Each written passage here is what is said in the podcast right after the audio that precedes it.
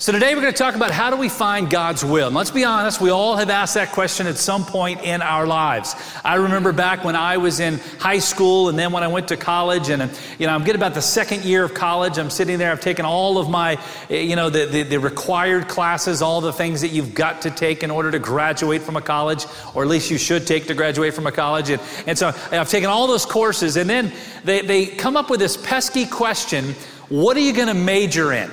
You know, what's going to be your major? And I'm sitting back thinking, like, man, I don't have a clue what I'm going to major in. And so I made the choice. I decided to major in business. I had a business major. And so I started down the business major role. And uh, then it came up on my uh, degree completion plan that I had to take accounting one. And so I started taking accounting one. I don't remember who my teacher was. I, he was Satan incarnate, I'm telling you. Not because he was a bad guy, but because I had no clue what he was talking about. And so I started looking at my DCP as I'm taking this accounting one class, and I'm like totally lost, totally clueless, like no idea what to do or how to do it, how to get through this class. And I started looking at the DCP, and I noticed that there was accounting two that was required. And then there was, you know, economics and all these other things that required. I was like, okay, I'm getting out of this. And so I changed my major about halfway through my junior year. I changed it to political science because there was no math required. And now I look back after all of these years having graduated and I recognize and understand how awful it is that to get a political science degree, you don't need math. Washington has proven that's true. Because now we have a bunch of politicians in DC who obviously never took math. They did the same thing that I did. They jumped ship out of business and took political science, and now they're in Washington. And let's be honest, just as clueless as I was in accounting chapter one, accounting one, they're clueless now in Washington. And so we, we see that and we understand that. But throughout that entire journey, I'm like figuring out like what in the world am I going to do? And so I started taking political science classes, had some great professors, and walked through all that. I graduated with my political science degree. Man, I was so excited. And then I graduated. And they forgot to tell you when you graduate with a political science degree, you don't go anywhere. Like there's nothing to do. What do you do? You know, you don't walk out of grad, you know, graduate in May, uh, you know, with your political science degree, and in June, okay, I'm here, I'm Washington. Like, where do I start? You know, it doesn't work that way. And so, uh, obviously, there's you know a long path of trying to figure out what the steps were. And so, uh, what ended up happening is then I went back into business, but I didn't do accounting. So I, I, went into business and I started doing some things there, walking through that path, walking through that journey, and clearly, like. Um, it, it was apparent, it was obvious that neither political science or business is where God wanted me to be. And there was later on, a few years later, I was sitting in a, in a church service over at Thomas Road, the old Thomas Road. And I was sitting there about halfway back in the old building, behind the, the, the, section there where the interpretation happens. And I was sitting back there towards the, the old Thomas, uh, the old Carter lobby. How many of you remember the Carter lobby? Yeah. So I was sitting back halfway towards the Carter lobby there. My dad was preaching, and, uh, and he was preaching about like literally calling people to go into full-time ministry. And as i was sitting there that night like it made god like smacked me across the head and said that's what i want you to do. And so I, I came forward at the invitation that night and i prayed that night making the decision that god I, I, this is your will. I know it. But i got to be honest with you it took me a long time to get there a long time to figure it out. And i think it took me a long time to figure it out not because god was slow but because i was not because God didn't make it clear or God didn't give me the right path or but but I was not doing the right things to get to understanding what God's will was for my life.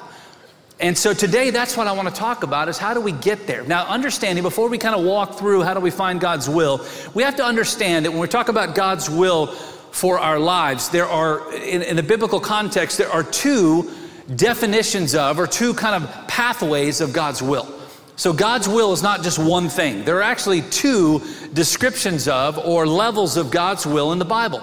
And one is the sovereign will of God or the descriptive will of God, and the other is the prescriptive will of God, and that is what you're supposed to do. Like, like what you, you know, Ephesians chapter 2, verse 10, where we're told that, that we are God's masterpiece, created anew in Christ Jesus to do the works that He prepared for us before time even began. We could go through a lot of other passages of scriptures that clearly, like God, has a plan for your life. There's not a person sitting in this room that God doesn't have a, a very clear, laid out path and a plan for you to do and for you to go and for you to serve and for you to make a difference in whatever field, whatever area, whatever place that it might be. Like every one of us, God has that plan but understanding that there's two different ideas of God's will. So there's the, the, the, the, descriptive or the sovereign will of God, and that's like, hey, God knows what's going to happen tomorrow. It's God's will. When we pray for healing, we pray for God to heal, but we pray for God's will to be done.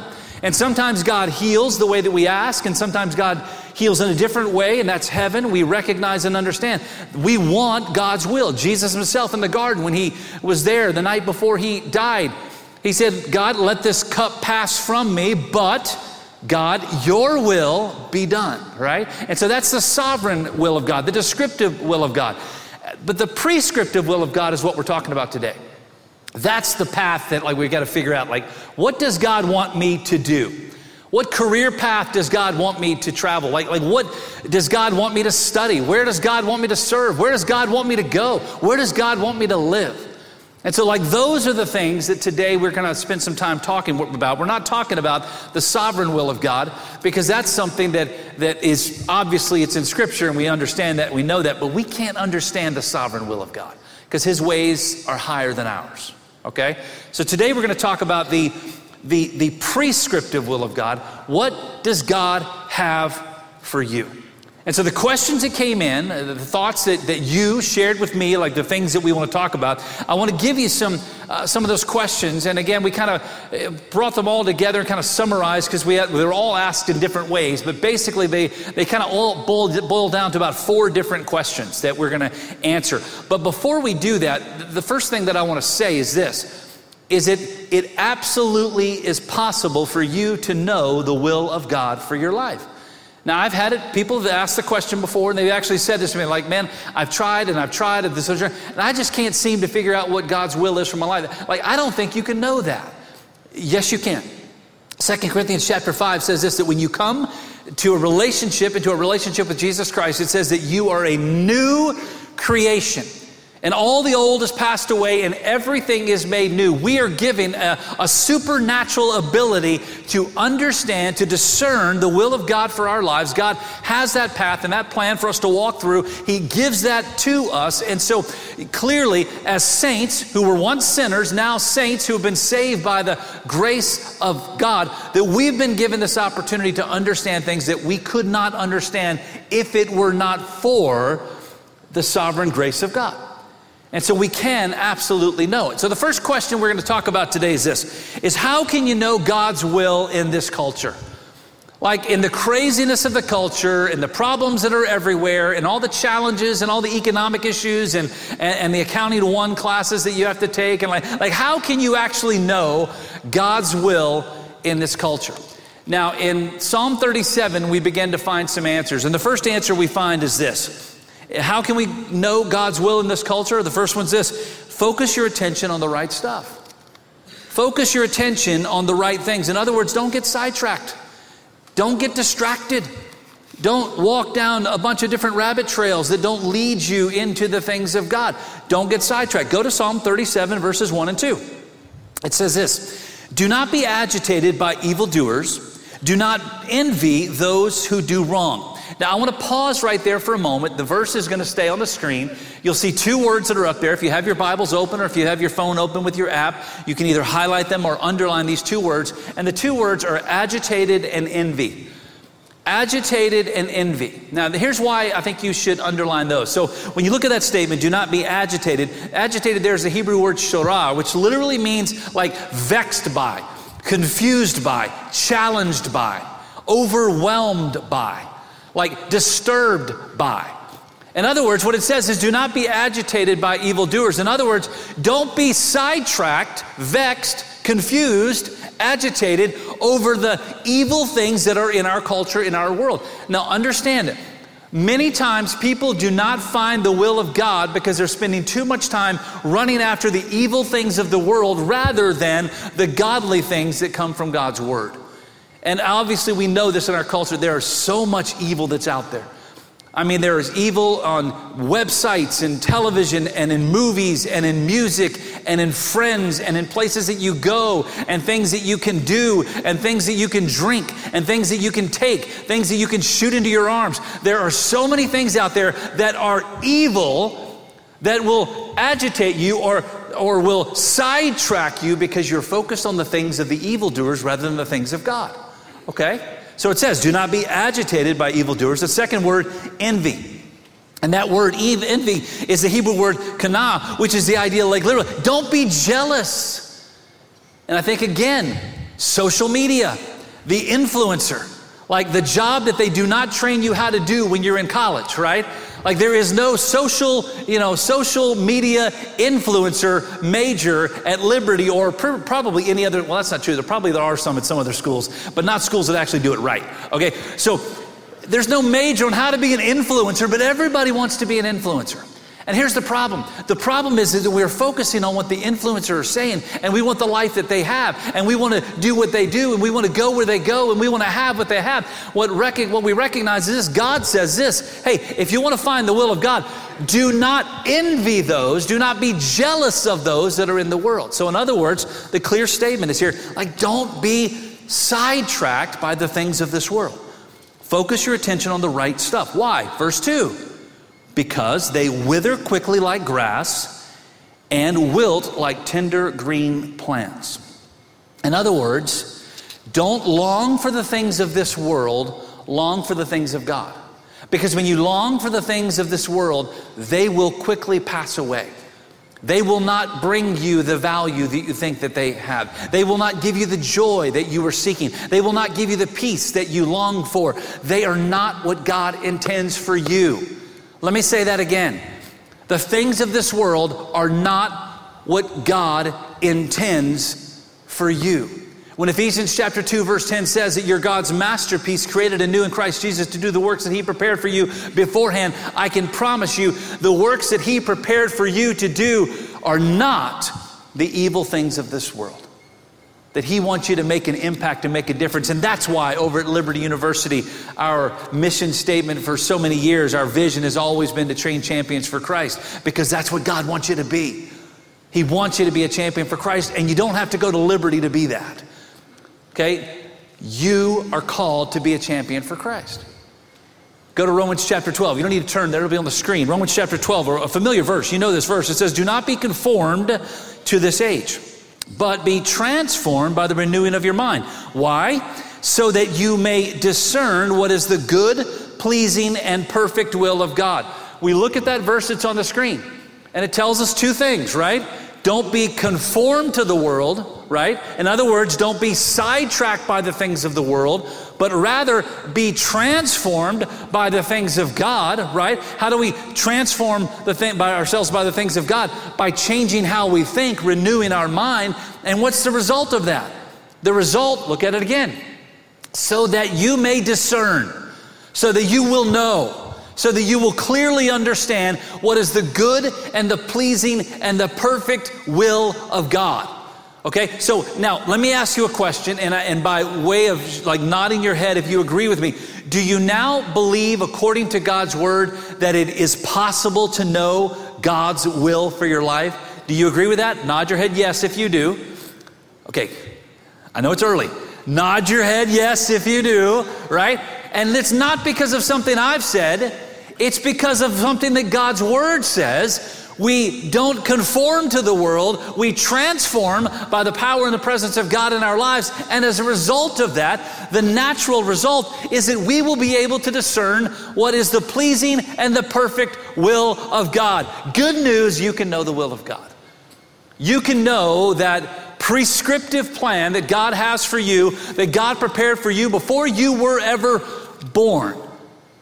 And so, how do we understand, how do we know how to do that in the context of this world and in this culture? We do not conform our minds to the culture, we transform it by the presence and the power of God. Now, the second question, or second answer, I'm sorry. How can we know God's will in this culture? The answer stand out in the culture rather than trying to fit in. We have a generation of people today, and I'm not talking about young people. I'm talking about young people and old people. I'm talking about children and senior adults who are trying to fit in into this culture. They're trying to fit in, they're trying to be hip, they're trying to be cool, they're trying to be relevant, they're trying to make their, their lives match up to what they see through what is out in the culture. But God's word says something different. Look what it says in verse 3 of Psalm 37 Trust in the Lord and do what is good, dwell in the land and live securely. Now, I want to read that again and I want to kind of add some comment, uh, commentary as we walk through, okay? So, we trust in the Lord and do what is good. If you have room in your margin of your Bible, if you're taking notes, you ought to write down two words there that basically lay out what that passage, the first part of that verse is saying believe and act. Believe and act. Believe the Word of God.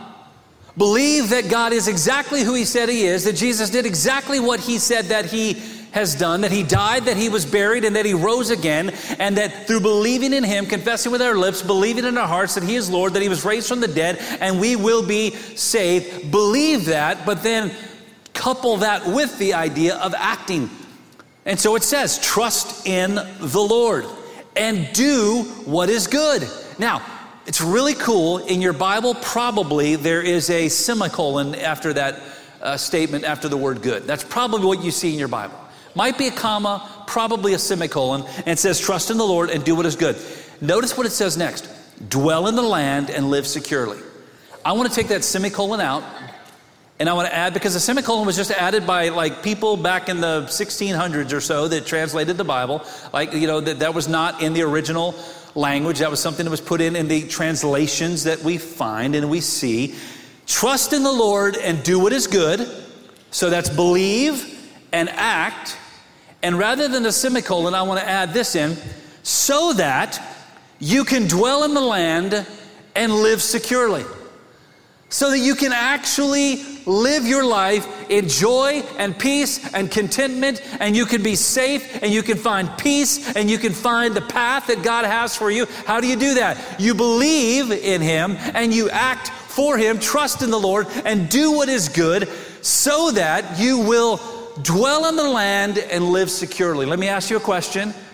And again, I think everyone in the room would answer in the affirmative. Do you want to live securely for the rest of your life where life is just good and right and you know you're on the right path? I think all of us would say, yeah, of course we want that. God's word tells you how to do it. So quit trying to fit into the culture. Quit trying to match your life with what the culture says is cool and hip and relative and be uh, relevant and be exactly what God wants you to be. Trust in him. So how do we know God's will in this culture? Lean more towards him than you do to the world. Second question we had that came in so often. How can I tell the difference between God's will and my own desires? This is a big one. Because we sit back and we think, man, I want God's will for my life. And boy, I sure want God's will to be this, right? I mean, we all have been through that. Like we have this path. We, the NFL draft was these last couple of days. There were a lot of players that were, you know, hoping to be drafted, and man, they want God's will for their life, and they're hoping that God's will for their life is to get drafted in the NFL. Nothing wrong with that. If that's God's plan, awesome. That's great. But see, oftentimes what we try to do is we try to line up our desires and shoehorn it into God's will. So, how do we know the difference between God's will and my own desires? The answer is this love Him more than you love anything else. Love Him more than you love anything else. Go back to Psalm 37, verse 4, a familiar verse. Take delight in the Lord, and He will give you your heart's desires. In another translation that you have, it might say, Delight yourself in the Lord, and He will give you the desires of your heart, right? We love that verse. That's one of the verses, I've told you before, that's one of the verses, honestly, when I was a kid, that I really, really wanted to kind of lean into because I wanted to delight in Him and so that He would give me a Lamborghini. I mean, I really like delight, just delight yourself in the Lord. He'll give you the man. I wanted that Lamborghini, right? I've told you this before. That's one of the verses that kind of led me. That's what I want. That's what I desire. It's not what it says. That's not really the thought behind it. So I want to change your thinking on this verse for a moment, right? So, in other words, let's go back to the verse. We're going to leave it on the screen. Take delight in the Lord. There's a comma. Take delight in the Lord, and he will give you your heart's desires. Now, here's what I want you to see in the very next verse Commit your way to the Lord, trust in Him, and He will act. And here's what I want you to think differently about this. So oftentimes we think of that verse, take delight in the Lord, He'll give you the desires of your heart, and we think God's gonna give me whatever I want. But when you truly delight yourself in the Lord, God's gonna change what you want to line up with what He desires for you. Do you catch that? Not if you catch that. You see, when I was a kid, I wanted a Lamborghini. God did not want me to have a Lamborghini. I would have killed myself. I will still kill myself if I get a Lamborghini. Like I, I that's not what God desired for me. God desired something totally different for me. God desired something far greater for me. And so when you delight yourself in the Lord, what ends up happening, when you truly are committing yourself to Him, what ends up happening is He will, verse 5, He will act. And when He acts, He will change your heart to line up with His desires, and His will. The reason so many Christians today are struggling on finding God's will for their lives is they haven't figured this out yet. Because they are more focused on what they want than truly what God wants. That they're leaning more into trying to figure out how to get God's will to line up with their desires rather than the other way around. Focus on lining up your desires with what God's will is. And when you do that, that's when you find that perfect path, that perfect way that God wants you to walk. So it says, Take delight in the Lord. He will give you your heart's desires. If you're truly taking delight in Him, your heart's desire is going to change. Commit your way to Him and trust in Him, and He will act. In other words, that is a promise from God Himself. If you will trust in Him and believe in Him and delight yourself in Him, oh, He's going to act and He's going to show you something that is great and something that is mighty and something that will blow your mind how awesome it is. That's what God has in store for you. So, how do we know the difference between God's will and our will and our desires? Well, here's what it is man, delight yourself in Him. And I can guarantee you, the more you delight in Him, the more your desires are going to line up with His will. Second answer we see here when you're loving the things of God more than the things of the world, you're on the right track. Look what it says in verses 5 and 6 again. We read the 5 again commit your way to the Lord, trust in Him, He'll act. Verse 6 making your righteousness shine like the dawn, your justice like the noonday. In other words, the more that we trust in Him, the more that we delight in Him, the more that we commit our way to Him, and here's the cool thing here's what happens is that the more He conforms us, transforms us into His way of thinking. In other words, He's making us more like Him. And honestly, to truly find God's will for your life, you need to make sure that you're doing things every single day that are going to make you more like Him. Because God will use you to do more when you're more like Him. When you look more like Him and act more like Him, that's when God's going to do great and mighty things. God's not going to use someone who looks more like the world. God might have a great plan. Again, He's got the sovereign will of God, but He's got the prescriptive, like, like here's what I want you to do. And the only thing that can keep you from doing the will of God, listen to me, is you. The only thing that can shut down God's perfect plan that He has established for you before you were ever born is you. And so we have to make sure that we are loving the things of God, leaning into the things of God, walking in the ways of God, learning more about God. And that's when our heart will line up with His heart. And when our heart lines up with His heart, that's when we're going to see things that we could never have imagined. Ephesians chapter 3, verse 20, exceedingly abundantly more than you could ever ask or think. And so that is the picture that God gives to us. Now, here's the next question. Question three How long will it take to find God's will? Anybody ever asked that question before? Like, how long is this going to take? Like, man, I've been waiting, I've been looking, I've been searching, I've been traveling. Like, how long does it take to find God's will? Go to verse 7. The first part of verse 7, Psalm 37, it says this Be silent before the Lord and wait expectantly for him. Be silent before the Lord and wait expectantly for him. The answer we get is this is as long as it takes, God's timing is far better than yours. As long as it takes. Finding God's will, as long as it takes. How long is it going to take? Doesn't matter. As long as it takes. Why? Because God's timing is better than yours. So just be silent and just wait. You see, again, when we get sidetracked, when we get distracted by the things of the world, what clearly happens is this is that there's so much noise that we miss out on the still small voice of God. God speaks in that still small voice. And understand, He does it on purpose. Because again, this is the God of the universe, right? This is the God who created everything with just a word, right? This is the God who's spoken into existence and boom, it's there. This is an all powerful, all knowing, all present God. Don't you think that God could talk louder than all the noise and distractions that are in the world? Don't you think that's true? Like, don't you think God could, like, like just, you know, with a booming voice speak and everything changes? Of course He could. But that's not what He wants to do. What He wants to do is He wants to speak in a small, quiet whisper. And here's why because when He speaks in a small, quiet whisper, it makes us lean in to hear Him better. It makes us turn the radio down a little bit. It makes us walk away from the noise and the distractions.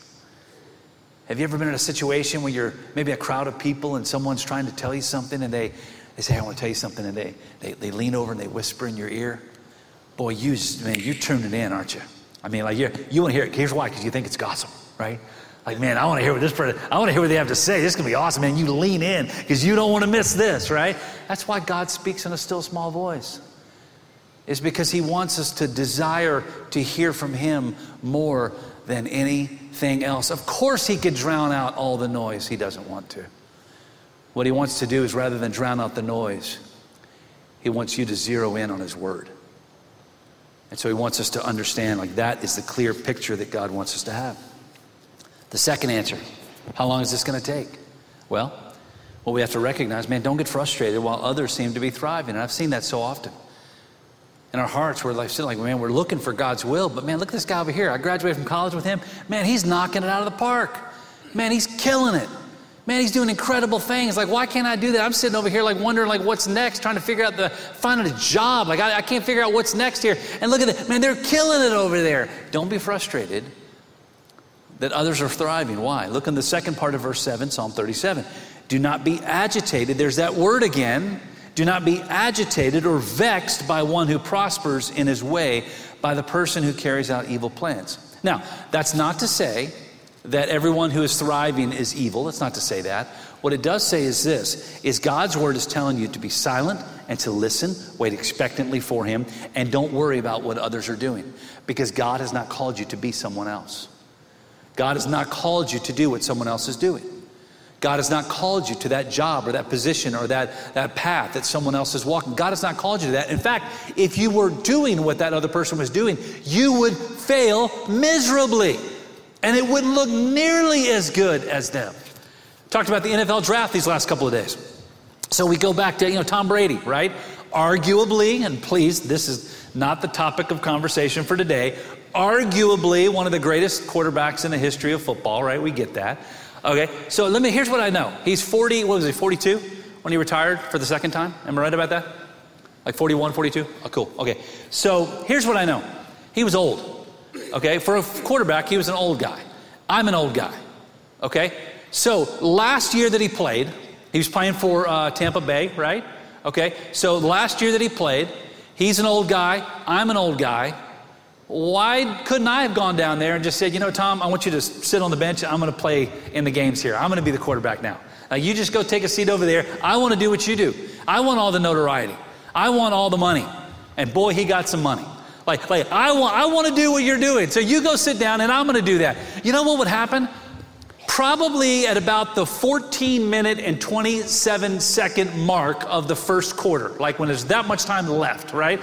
So, in other words, 33 seconds into the game, I would be lying flat on the field, gasping for breath with broken bones, and they would have to carry me out on a stretcher because I'm not capable of doing what Tom Brady does, right? and neither are most of you in this room, probably all of you in this room. I'm not capable of doing. I may desire to have that spot. I may want to do that, but I can't do that. Why? God hasn't called me to that. God didn't plan for me, had a path for me to do that. I couldn't do that. Conversely, if Tom Brady called me and said, Hey, I want to preach on Sunday, my answer is no. Like, it ain't happening, Tom. I mean, you can come and, you know, after the service, we can go down the field, we can throw some balls together. That'd be cool. And we'll invite everybody to come down to watch you. But I'm not going to put you on that platform to preach because I don't know what you're going to say. Well, actually, I do know what you're going to say. You ain't getting on that stage to preach. Like, it ain't happening, right? Because that's not what his path is, right? So you understand, like, don't, don't be frustrated when others thrive. Why?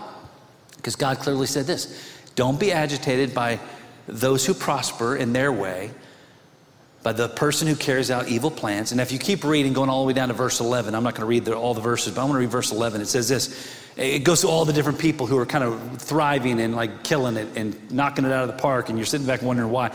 Listen what it says in verse 11. But the humble will inherit the land and will enjoy abundant prosperity. In other words, if you stay the path that God has for you, if you do what God has called you to do, if you'll quit making it about you and make it all about Him, here's what's going to happen you're going to inherit the earth and you're going to experience prosperity. And you're going to experience peace. Why? Because that's what God has for you. And when you are in the perfect will of God, I've said it a thousand times, it's the only place you cannot fail. So that's where we want to be. So, how long is it going to take? Who cares? Doesn't matter. God's timing is better than ours. Last question. So, how do I start? How do I get on the right path to finding the will of God for my life? Four things I'll give you real quickly. First one is this desire the things God desires. Desire the things that God desires. Philippians chapter 2, verses 12 and 13. Therefore, my dear friends, just as you've always obeyed, so now, not only in my presence, but even more in my absence, work out your own salvation with fear and trembling, for it is God who is working in you, both to will and to work according to his good purpose. Focus on God's plan and God's path and delight in that, desire that, and God will do the work.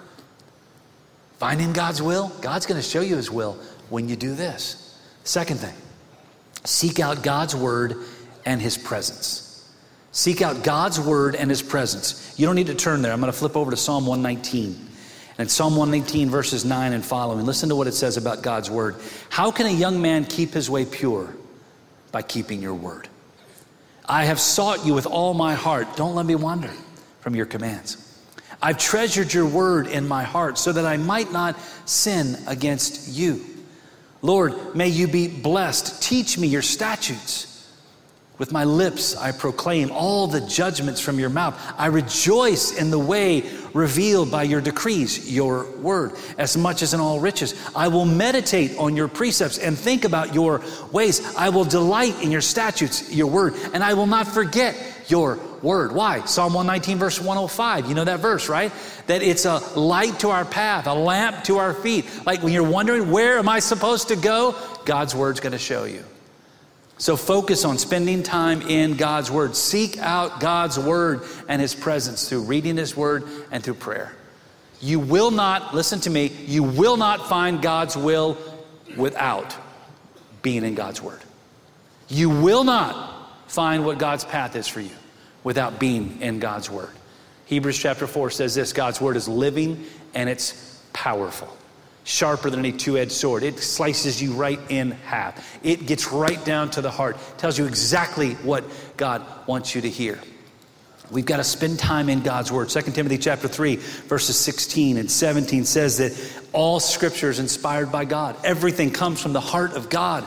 And it's profitable for you for teaching and instruction and righteousness. And, and it gives you everything that you need to know. You will not find God's will if you are not in God's word. So we got to seek out God's word and God's presence. Third thing, surround yourself with the right influences.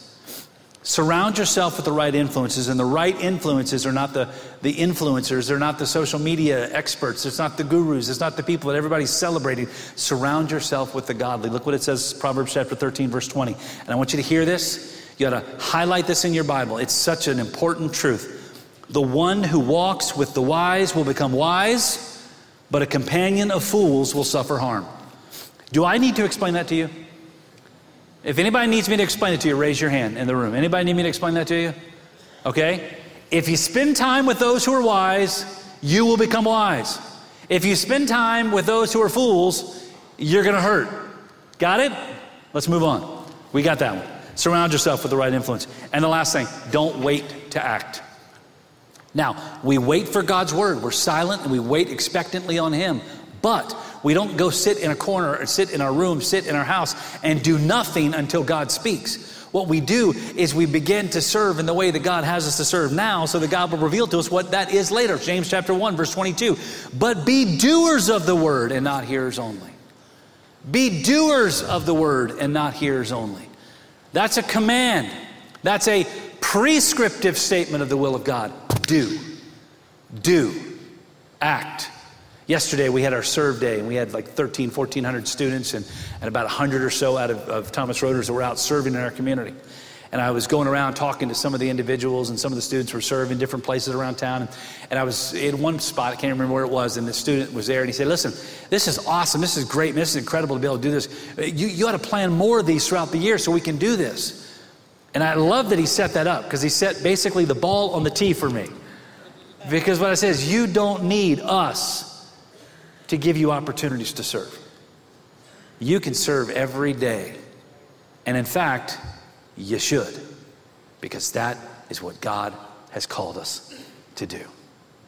How do we find the will of God? The only way to find the will of God is to seek God. It's the only way. And so I pray that you'll do it today.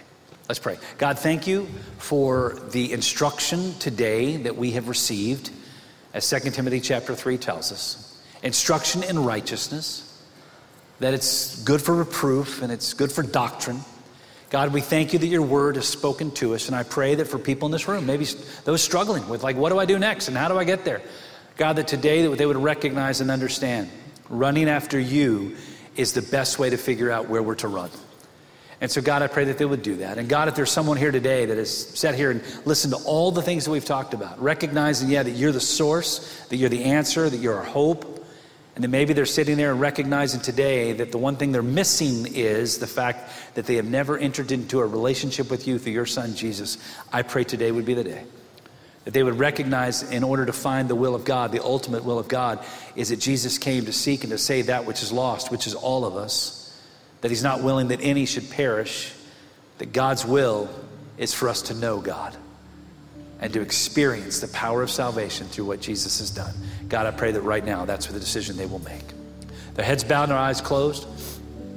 Our team is going to gather here at the front. In a moment, we're going to dismiss, and our altar is going to be open. It's going to be open for three things. Well, a lot of other things, but three particularly today. The first one is this if you don't know Christ, the first step in finding God's will for your life, God's perfect plan for your life, is to find God. And if you're here today and you don't know Him as your Lord and Savior, if you've not accepted Christ and believed that He died and that He rose again for you, no matter what you've done, that when the service is over in a moment, I'm going to invite you to come down to this altar to talk with one of our team members here and let them share with you who Jesus is, what He's done for you, and what He wants to do today for you. Second thing, if maybe you have been looking for what God's plan is, there are some men in this room today that God has been dealing with you, God has been like knocking you over the head, and God has been like showing you, and maybe you've been fighting it. That God has called you to be a pastor. God has called you to do like what I'm doing and what others are doing, what Jonah is going to be doing when he goes and serves in, in the army as a chaplain. And maybe God has called you to be a, a, pastor and you've been avoiding it. Today, I'm going to invite you, if you've been struggling with that and you really believe God wants you to go into ministry like I dealt with and did many, many years ago at the Old Thomas Road when I was called to ministry and I came down this altar and I, I prayed right then, God, you've called, I'm going to do it. Maybe today that's you, and I'm going to invite you in a moment to come down to this altar. And right here at this altar, Jonah, jo- Jonah, come stand in the middle over here. Jonah, I want you over in the middle. So we got Jonah, we got Tom. We got Mike.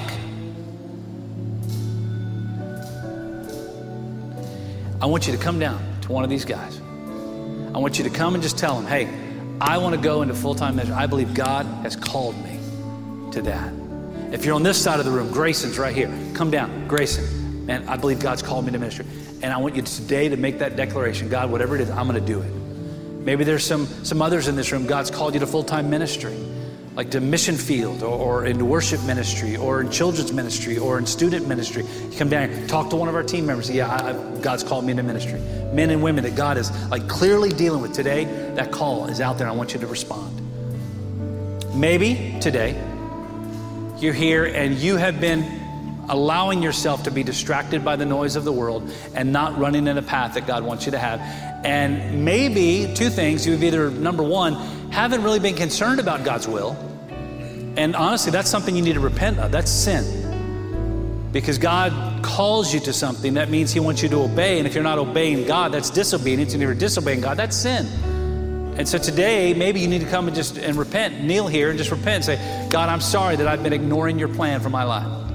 Or, secondly, like you come down here and you just say, Man, I, have been allowing, I know what God's will is, but man, I've been allowing the noise to get in my ears and get in my way and stopping me from doing what you've called me to do, God. Today, I'm sorry.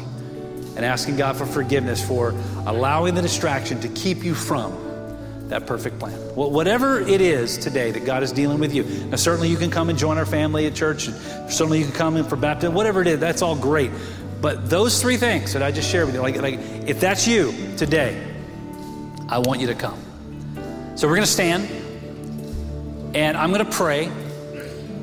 And when I pray, our service is going to be concluded.